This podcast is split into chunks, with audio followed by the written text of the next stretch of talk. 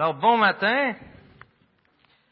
Je vous invite à tourner dans vos paroles, vos iPads, vos iPods, etc., dans Jude, ou pitonner dans Jude. C'est la réalité, hein? Dans mon temps, c'était pas de même. Alors, ce matin, on poursuit notre série dans Jude, comme on vient de dire. Et vous savez, savez-vous comment reconnaître un vrai 20 pièces d'un faux 20 pièces Les nouveaux, c'est quand même relativement facile. Hein? Vous savez les techniques de gratter les petits points verts dessus, les vieux 20 dollars, puis de, passer ça à la lumière, puis bon, il y a différents trucs comme ça. C'est pas toujours évident à distinguer. Pour les femmes, trouver la vraie sacoche de la fausse sacoche. Lorsque vous allez magasiner dans d'autres euh, États ou des choses comme ça, ça peut être aussi un défi. Il faut s'y connaître. Il faut savoir de quoi qu'on parle, de ce qu'il en est. Et dans le texte ce matin, dans toute la lettre de Jude, en réalité, ce qui nous dépeint, c'est comment déceler les faux docteurs, les faux enseignants, ceux qui travaillent pour eux-mêmes au lieu de travailler pour Dieu. Et ce matin particulièrement, on a plusieurs exemples pour cela. Et c'est ce qui fait que je trouve difficile à prêcher le texte. Parce que j'ai appris, à ma défense, qu'il y a plusieurs types d'adoration. Saviez-vous ça? Un des cours, ça sert à quoi des cours? Il y un des cours, j'ai vu plusieurs types d'adoration. Il y en a qui vont, sont des nuages, sont d'un principe philosophique par rapport à une doctrine. Eux autres, ils adorent à travers ça. Ils sont contents. Vous savez, ils parlent et on comprend rien. mais il y en a qui sont faites comme ça, sont faites comme ça, ils adorent à travers ça. Il y en a comme moi, un peu dans le mieux, qui comprennent un texte, c'est assez, puis je suis capable d'adorer. Mais il y en a qui disent, je me fous un peu. Dis-moi ce que ça veut dire, puis qu'est-ce que je fais avec, et c'est comme ça que je vais adorer mon Dieu. Et là, c'est ce qui fait que des fois, il y a une tension et c'est difficile. C'est difficile de plaire à tout le monde. Et surtout c'est moins ma tendance, comme vous l'avez sûrement rendu compte, d'être plus pratique. D'un texte ce matin, ça va être d'autant plus ma difficulté, à moins de répéter, évaluez si vous êtes un faux docteur en faisant ci, en faisant ça. Évaluez si vous êtes un faux docteur en faisant ça, qui n'est pas peut-être une bonne manière d'appliquer le texte. Donc, plutôt à la place, à la fin, on va revenir comment différencier justement le vrai docteur, le vrai enseignant, ceux qui sont de Dieu, de ceux qui ne le sont pas? Et euh, en parlant de cela, ça va nous amener à être comme l'église de Béré, hein, dans Acte 17, où ce qu'ils évaluaient chaque jour dans les Écritures ce qu'on leur disait, voir si c'était vrai. Et il y en a, la dernière prêtre, qui sont venus me reprendre. Car, dans un élan de folie, au premier culte seulement, quand on m'a repris entre les deux cultes, euh, j'ai mélangé tout le long de l'histoire entre Josué et Moïse.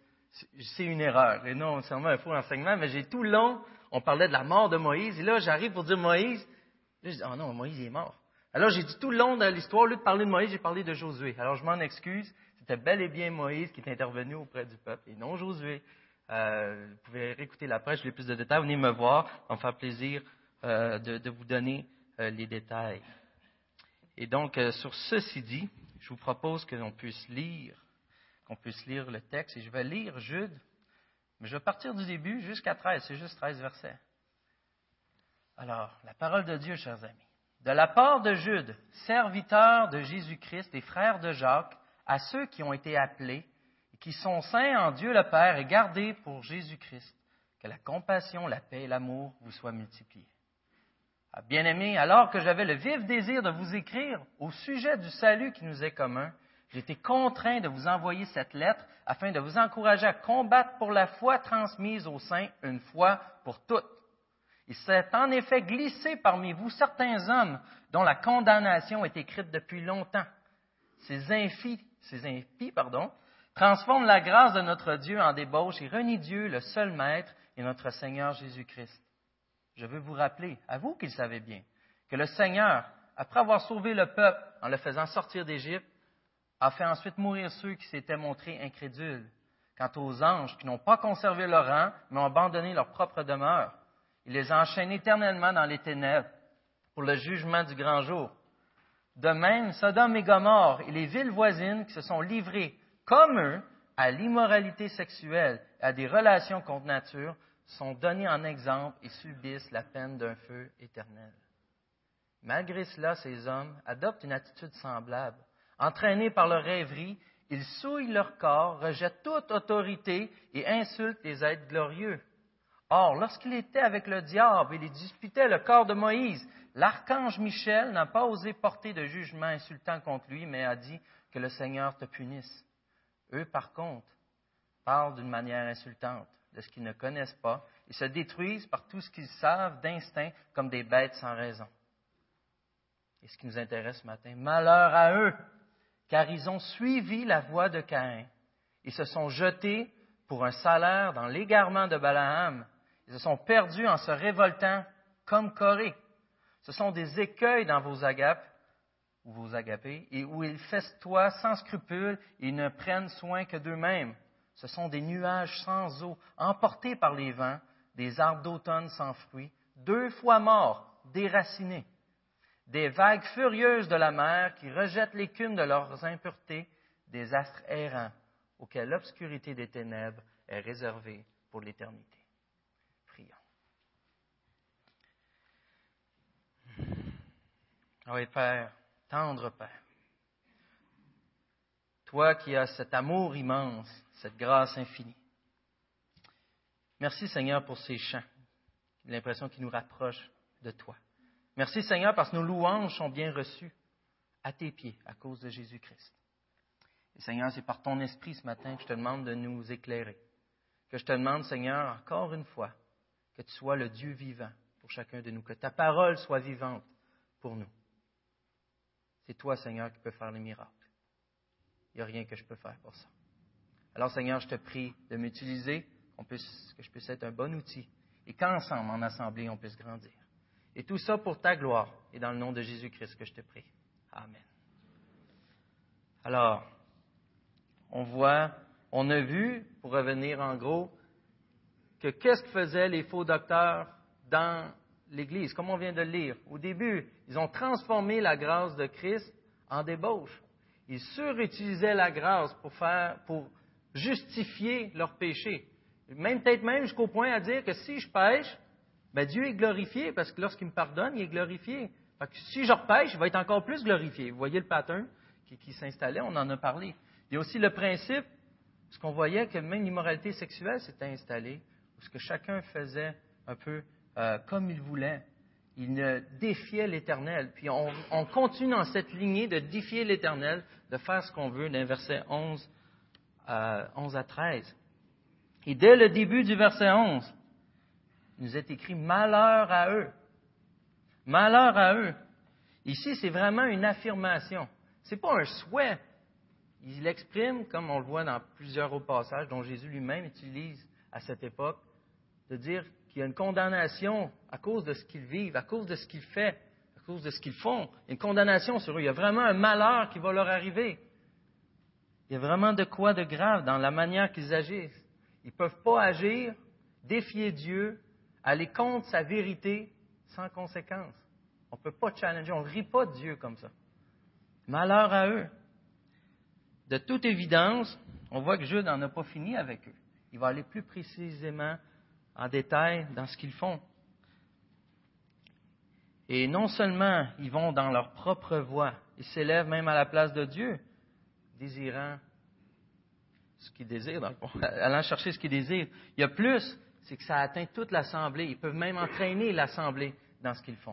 Vous vous rappelez, ils sont introduits comme d'une manière euh, secrète dans l'Église. Pas dans le sens où personne ne les avait vus venir, mais leur motif était caché.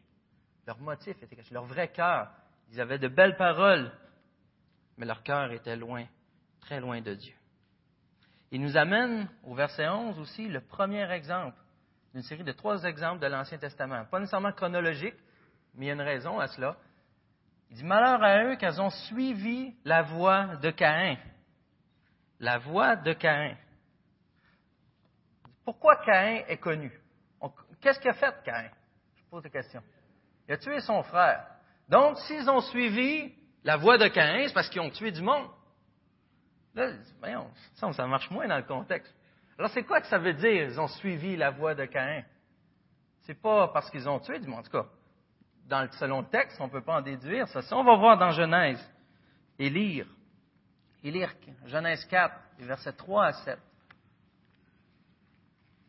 Heureusement que la Genèse, c'est le premier livre, je ne l'avais pas préparé. Genèse 4, 3 à 7. Au bout de quelque temps, Caïn fit une offrande des produits de la terre à l'Éternel. De son côté, Abel en fit une des premiers-nés de son troupeau et de leur graisse.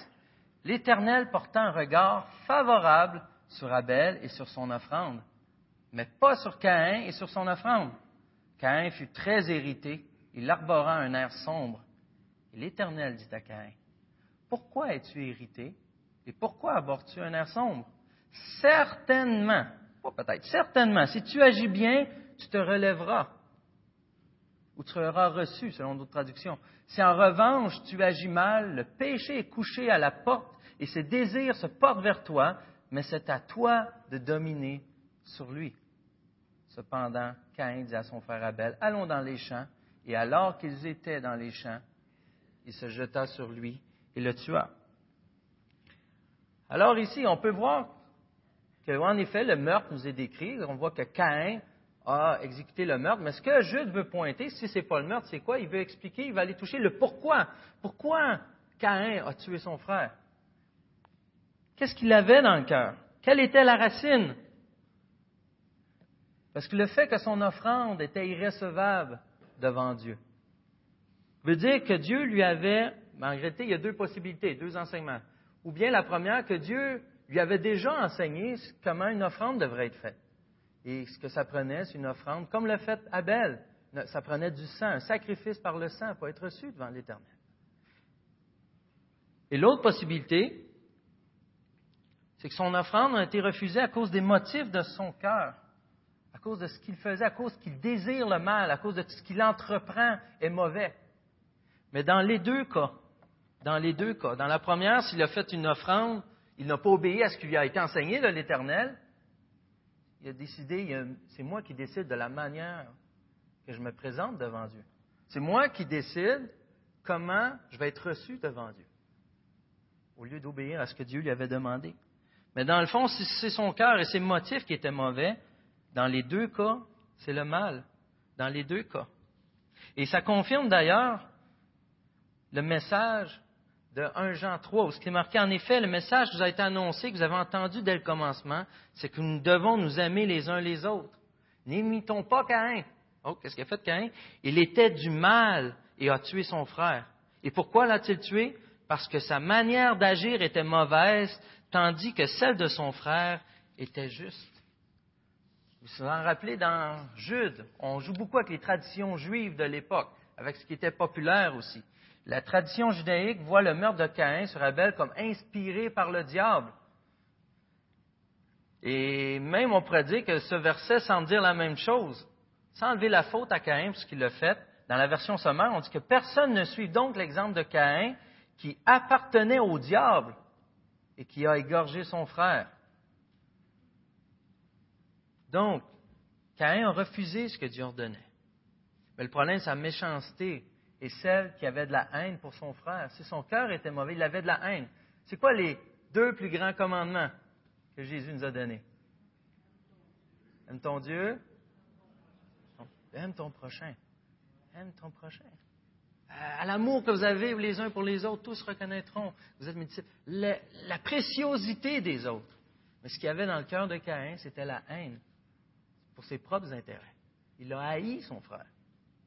C'est une des possibilités qu'on croit que, euh, ici, Jude veut mentionner. Il va falloir que je retourne dans Jude.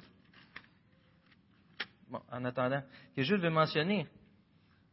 Il n'a pas veillé sur son cœur. Il a eu le choix. Dieu lui a dit avant, hein, veille sur ton cœur. Il a couché, le, le péché qui couche à sa porte. Mais il n'est pas venu à Dieu par la foi, il est venu de ses propres moyens. Avez-vous remarqué qu'autour de nous, c'est une chose que, bien que c'était Caïn, on pourrait l'appeler aujourd'hui un, moderne, c'est un peu la même chose qu'on voit. Combien vous connaissez de chrétiens qui quittent et qui font des choses qu'on dirait absurdes? Absurdes. Et pourtant, ils étaient chrétiens, ils ont proclamé le nom de Dieu. Et Caïn, tant que ça allait, avant cet événement-là, tout allait bien. En tout cas, on n'a pas d'indication qui nous montre le contraire. Mais lorsqu'il a été confronté à un choix précieux pour lui, ses vrais désirs, son vrai cœur s'est montré.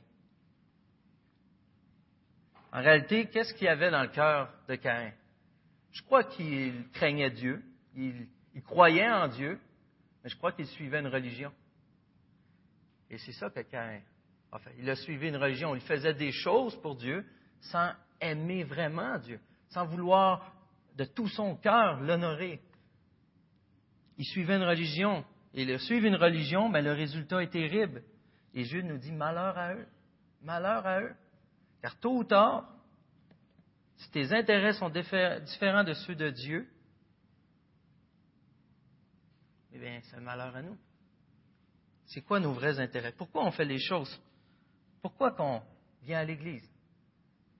Oh, on sait toutes les choses, c'est pour louer le Seigneur, c'est pour euh, la fraternisation, mais quel est le but derrière notre cœur?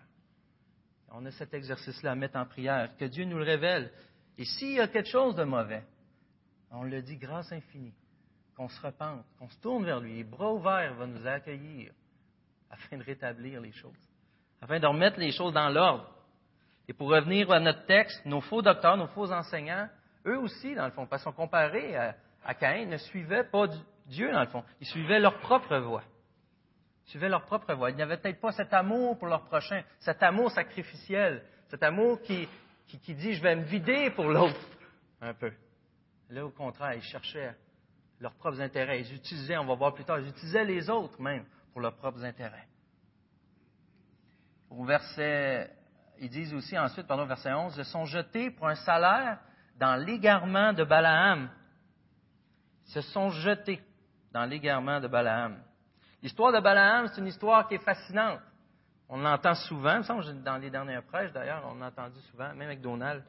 Dans Nombre 22 à 24, parce que l'histoire est mentionnée. Les Israélites en marche pour prendre possession du pays de Canaan.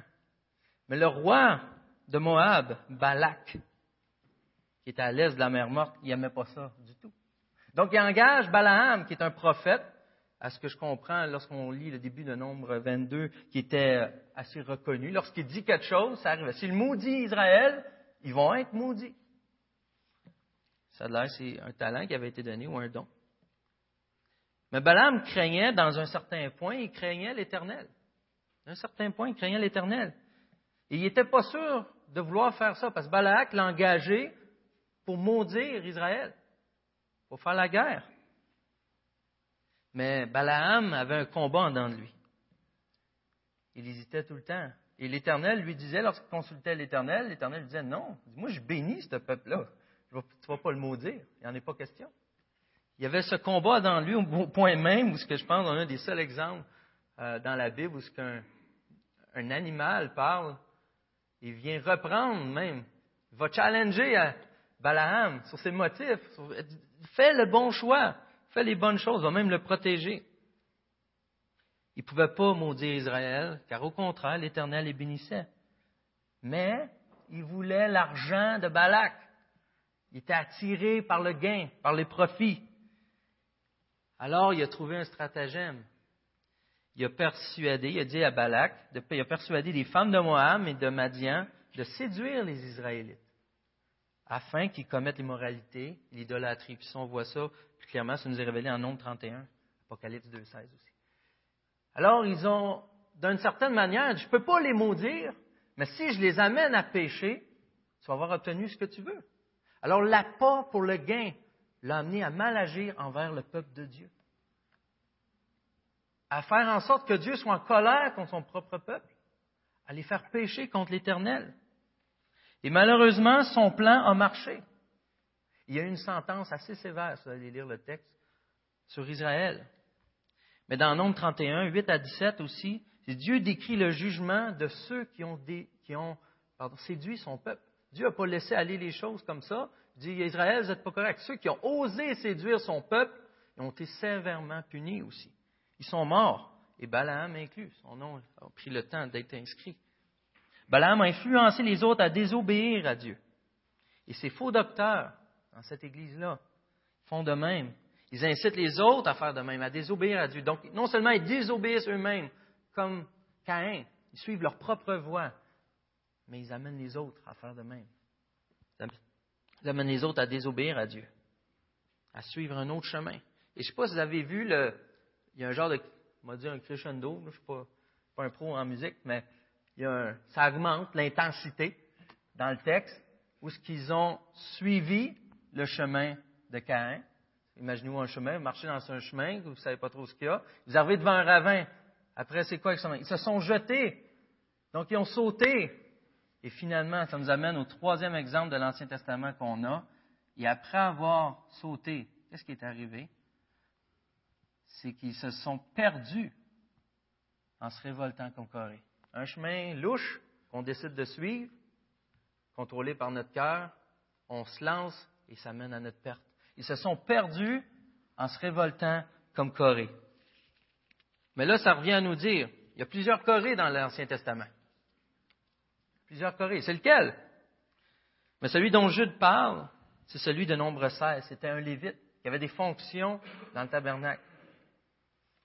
Et euh, cependant, Corée n'avait pas été choisi pour être prêtre. Et Corée était même jaloux de la position de Moïse en tant qu'intercédeur auprès de Dieu ou en tant que médiateur de Dieu. Alors on voit dans Nombre 16, 1 à 3, Coris, Coris pardon, Corée, fils de Giséar et descendant de Kéat, le fils de Lévi, se révolta avec Dathan et Abiram, fils d'Éliab, et On, fils de Pélet, tous trois Rubénites. Ils se soulevèrent contre Moïse avec 250 Israélites des prêtres, des princes de l'Assemblée, de la matin, des princes de l'Assemblée, de ceux qui l'ont convoqué à l'Assemblée et qui étaient des hommes respectés. Il a vraiment amené des gens avec lui, 250 personnes. Se rassemblèrent contre Moïse et Aaron et leur dirent, en voilà assez. En effet, tous les membres de l'Assemblée sont saints. Et l'Éternel est au milieu d'eux. Parlant à Aaron et Moïse, pourquoi vous pourquoi vous élevez-vous au-dessus de l'Assemblée de l'Éternel? On est tous saints, on est tous pareils. Vous êtes qui, vous, pour être supérieur, pour être au-dessus, pour avoir une certaine autorité sur le peuple? Il s'est marqué au verset 4, quand Moïse eut attendu cela, il tomba le visage contre terre. C'est incroyable. On dit on ne rit pas de l'Éternel. Et Moïse en était conscient de ce qu'il venait de dire. Il y a une attitude très humble, si vous allez lire aussi. Une attitude très humble. Il a laissé l'Éternel montrer qu'il est saint. Et le jugement de ça, le jugement de Dieu, ça a coûté la vie des 250 hommes qui étaient au bord de Corée. Et après, ça a même amené une rébellion qui a perduré du monde qui avait de la compassion, où ce que Dieu a envoyé une vague, un, fléau, où 14 700 personnes sont décédées à cause de la révolte de Corée. Que veut dire Jude avec cet exemple? Corée s'est rebellée contre Aaron et Moïse. Et donc, c'est rebellé contre Dieu et ce que Dieu a mis en place, ce que Dieu a établi. Et pourquoi? Parce que cette autorité spirituelle a été établie par Dieu, on devrait la respecter. Mais ça va plus loin, non seulement se rebelle contre Dieu, il se rebelle contre sa vérité, contre ce que Dieu dit. Ils ne font pas juste renier Dieu. Et ça mène, non seulement ils mènent les autres à suivre leur propre voie, mais mènent les autres à se rebeller contre Dieu, à changer de camp, littéralement. C'est plus juste faire ce qu'ils te tentent. C'est va contre Dieu, va te rebeller. C'est pourquoi, verset 3, Jude leur dit, les appelle à combattre pour la foi, vous en rappelez? À combattre pour la foi qui a été donnée aux saints une fois pour toutes, à combattre pour la vérité, pour la doctrine, pour ce qui a été établi, ça en quoi on croit une fois pour toutes. Pourquoi c'est important d'étudier notre parole? C'est important de remettre en question ce qu'on vous dit en avant, afin de suivre ce que l'Éternel dit? Pourquoi? Pour ceux qui enseignent, il faut prendre le temps d'être humble devant Dieu, puis d'essayer, d'essayer d'amener un texte et d'amener la vérité, toujours la vérité. Parce qu'on ne rit pas Dieu, on peut pas, on peut pas, on peut pas le niaiser, il y a un jugement qui vient avec ça. Et là, le coup d'amener des gens dans l'erreur comme ça a coûté la vie à 14 700 personnes n'est pas juste un petit rébellion. il y a des coups. C'est une guerre. Une guerre spirituelle. Et tout comme Adam et Ève, nous voulons, on désire, c'est toujours le même problème depuis, depuis la chute. On désire être Dieu, avoir sa place. On veut réclamer une autorité qui n'est pas la nôtre. Mais je le répète, Dieu dit à travers Jude, on ne joue pas avec Dieu. Tôt ou tard, la rébellion doit être jugée. La rébellion doit être jugée. Il me fait penser, y a-t-il une révolte contre Dieu qui a bien tourné dans la Bible? Jamais. Sauf peut-être une, même qu'on la voit. Et c'est la rébellion qui a mené à la croix. Et pourquoi que ça a bien tourné? Pas parce qu'il n'y a personne qui a payé le prix. Jésus a payé le prix. Mais c'est parce que pour nous, ça a bien tourné. malgré notre révolte, malgré notre rébellion, si dans notre cœur, on est amer envers Dieu, si ce matin, par exemple, on est amer même envers son autorité qui est établie, et c'est en conflit d'intérêt peut-être, parce qu'on parle des anciens.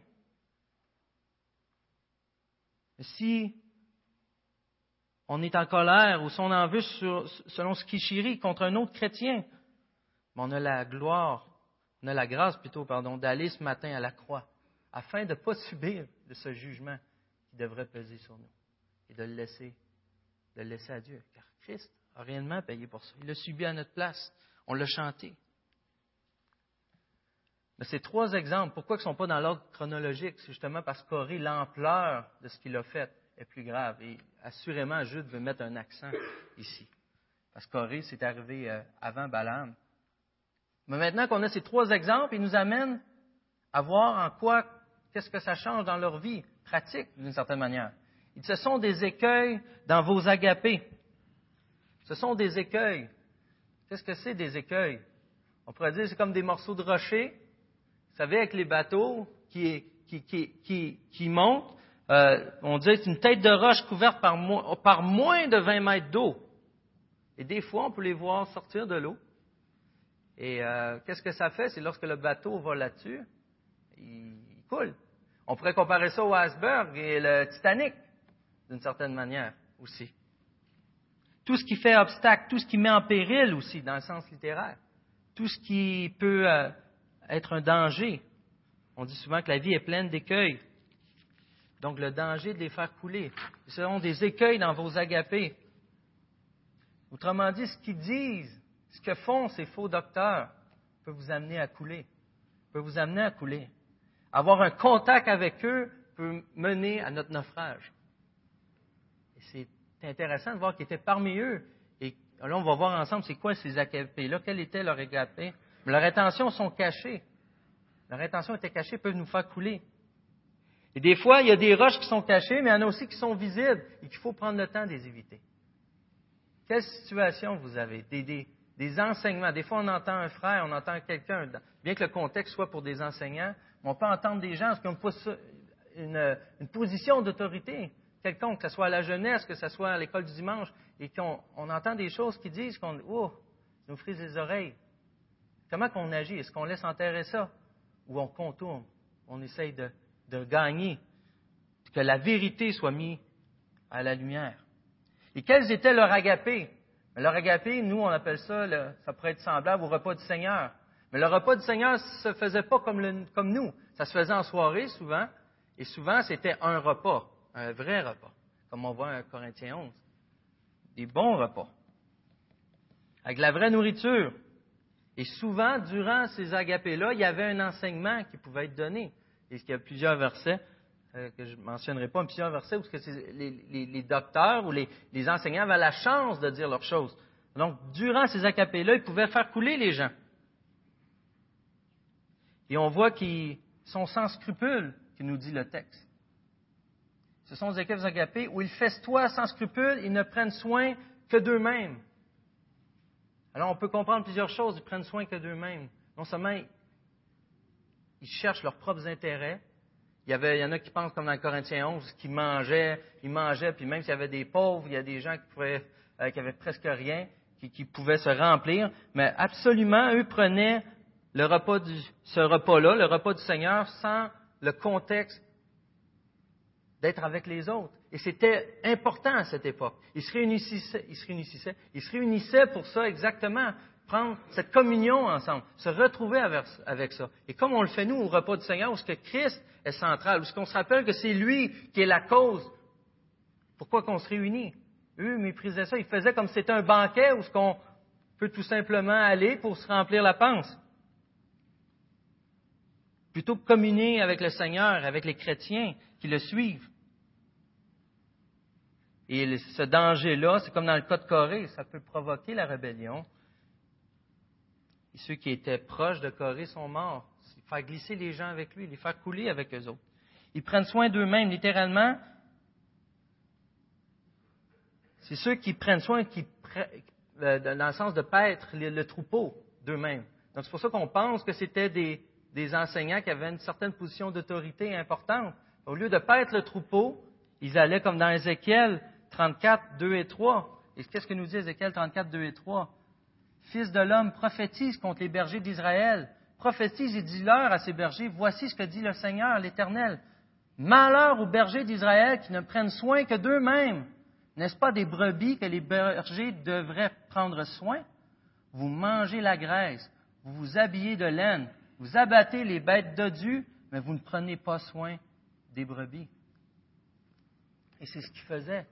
Et ça en était à cet état-là. Tranquillement, l'Église, elle a coulé vers ça, vers les faux docteurs. Et il nous amène vers quatre exemples ensuite dans le texte par rapport à la nature. Et encore là, dans le contexte des traditions euh, judaïques, où ce que même on a, entendu souvent parler des quatre éléments. ici, il y, a, la terre, le, ciel, euh, on pourrait dire le vent, mais la terre, le ciel, l'eau, et euh, là, pas, je veux le dire, on dit souvent le feu, mais dans ce cas-ci, euh, voyons, l'eau, l'eau, la terre, la mer, c'est encore l'eau, mais les nuages, c'est le vent. OK, le vent. Pardon, c'est assez long, hein? Le vent, OK. Donc, le premier, c'est avec les nuages. Avec les nuages. Ce sont des nuages sans eau emportés par le vent alors, qu'est-ce que les nuages sans eau emportés par le vent? Sur le côté de la Palestine et de la Syrie, les nuages arrivent comme étant pleins de vapeur. Enfin, ils vont mouiller. Les autres, on ne veut pas qu'ils mouillent, mais les autres, ils veulent qu'ils mouillent. Enfin, ils vont mouiller, il va y avoir de la pluie. Mais le vent amène ces nuages ailleurs. Donc, c'était de, de bons présages. Mais finalement, ce n'est pas arrivé. C'est comme les faux docteurs, ils ont des promesses qui sont vides. Leurs paroles sont vides. Ils disent avoir une valeur dans ce qu'ils enseignent, mais ça, n'est d'aucun profit. Et même qu'on voit que leurs intentions mènent à détourner les gens. Et tous les métaphores de ce qui est enseigné dans les quatre exemples euh, sont reliés aux faux enseignants. Et comme des nuages et du vent sans pluie, ainsi est un homme se glorifiant à tort de ses libéralités, dans Proverbe 25. Puis il suit avec un deuxième exemple qui est sensiblement pareil pour dire finalement que ces enseignants-là ne servent vraiment à rien par rapport aux arbres. Ce sont des arbres d'automne sans fruits, deux fois morts et déracinés. Deux fois morts. C'est assez évident ici qu'il y a une, allusion spirituelle, parce que c'est dur de tuer un arbre deux fois. Deux fois mort. Il y en a qui vont le dire ah, lorsqu'il ne porte pas de, comment on pouce, euh, il est mort une fois, et lorsqu'il est déraciné, il monte deuxième fois. Mais il semble plus semblable ici, il semble plus semblable. Wow qu'ici, il parle vraiment de la mort spirituelle. Ces gens-là sont des arbres, sont supposés apporter du fruit. On reconnaît un arbre à ses fruits. Et là, dans le temps de l'automne, c'est prêt, c'est le temps de la récolte, et ils n'ont rien. Ils n'ont rien. Ils sont morts. Mais de quelle mort en plus Ils sont morts spirituellement? Ils n'appartiennent pas à Dieu. Et déjà encore revient le thème de l'enfer, la peine éternelle. C'est quoi le jugement? Il y a un lien. Il va le dire encore plus clairement dans les prochains.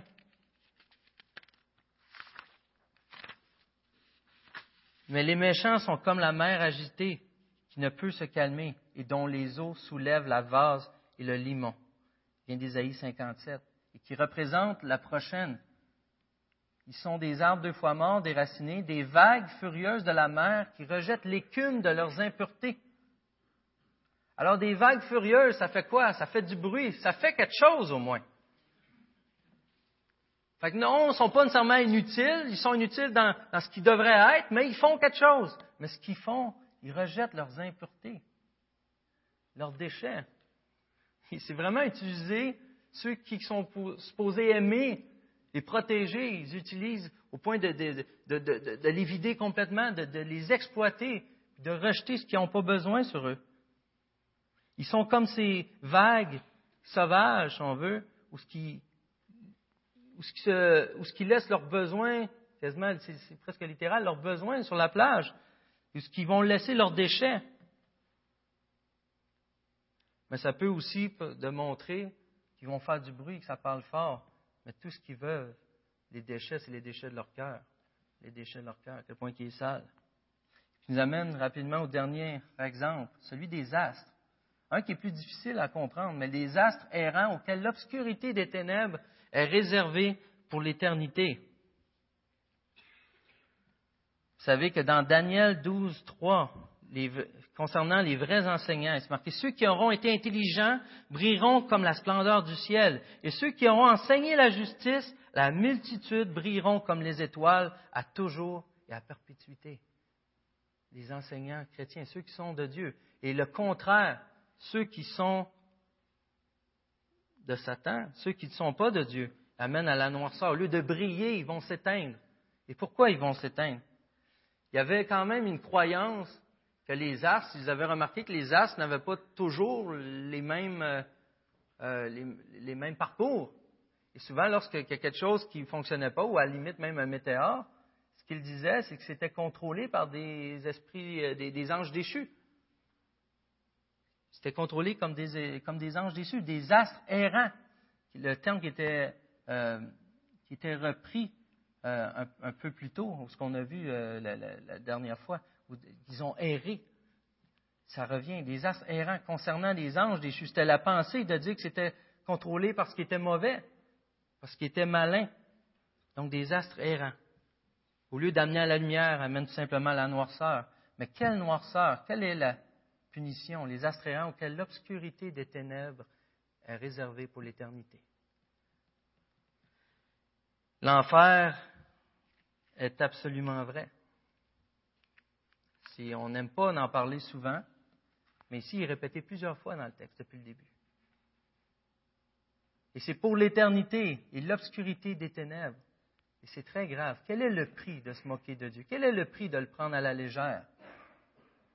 Quel est le prix de faire à sa tête? Si on n'est pas couvert par la grâce de Christ, c'est l'enfer, réservé pour l'éternité. En terminant, la différence entre les faux enseignants et les vrais. Les faux enseignants, ce qu'ils font, ils suivent leur voie. Ils incitent les autres à faire de même pour se donner de l'importance. Et finalement, ça amène les autres à se rebeller contre Dieu, à changer leur voie, à changer leur doctrine, à modifier la vérité. Tandis que un enseignant qui vient de Dieu, il comprend, il proclame la grâce de Dieu correctement. Il affirme que Jésus est Dieu. Il reconnaît la divinité et le pouvoir de Jésus. Ils sont irréprochables moralement, pas parfaits, irréprochables moralement. Ils sont soumis à Dieu, sont redevables, sont enseignables. Ils obéissent à Dieu pas seulement en parole, mais en acte aussi. Ils influencent le peuple de Dieu à suivre Dieu. Ils encouragent à faire confiance à Dieu, à le rencontrer, et dans une attitude de soumission complète. À vous d'évaluer maintenant, avec humilité, les enseignants. À vous d'évaluer vos propres enseignements aussi. Parce qu'on parle d'autorité, mais si on pousse un peu plus loin, quelle position vous avez? Quelle autorité vous avez dans l'Église? Dans vos ministères? Quelle attitude que vous avez? Comment vous enseignez aux autres? Comment prenez soin des autres? Est-ce qu'on se vide pour l'autre? Est-ce qu'on se donne pour les autres? Ou on cherche à avoir, à gagner? Est-ce qu'on est-ce qu'on chérit un autre titre? Je voudrais être pasteur principal. Est-ce que c'est ça qui guide notre cœur en réalité? Est-ce que puis même qu'on pourrait dire, ah, mais j'ai pas de position, je ne suis pas responsable d'école du dimanche, je suis pas responsable, je ne suis pas responsable de ci, je suis pas responsable de la garderie, je ne suis pas responsable. Mais en réalité, et vous le savez très bien, il y a toujours des gens qui nous regardent. Toujours des gens qui nous écoutent, que ce soit de nos enfants à un autre. Et je me suis converti à cause de quelqu'un que j'écoutais.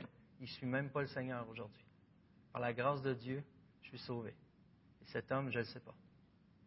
mais on a de l'influence sur quelqu'un, assurément. Encore plus important de veiller dans l'assemblée de Dieu, non seulement notre conduite, il faut fitter dans le, dans, dans, le moule et bien faire les choses correctement, pas pour ces raisons-là, mais pour glorifier Dieu. Parce que Dieu nous utilise, même quand on n'en est pas conscient. On peut être un bon comme un mauvais exemple. On peut attirer à Dieu comme on peut éloigner. À nous d'être humbles et de rester dans sa grâce. Lui qui est sa grâce est infinie. Et d'être. Et c'est quoi qui fait la différence entre un chrétien et quelqu'un qui ne l'est pas? C'est la repentance. Si Dieu vous montre quelque chose ce matin, si Dieu vous montre un point à travailler, résistez pas. Allez devant lui. Allez devant lui. Réglez ça. Afin que lorsqu'on se retrouve, même à la limite dans nos agapés, il n'y ait vraiment rien entre nous et nos frères, entre nous et Dieu. Et que Christ soit célébré comme il devrait l'être.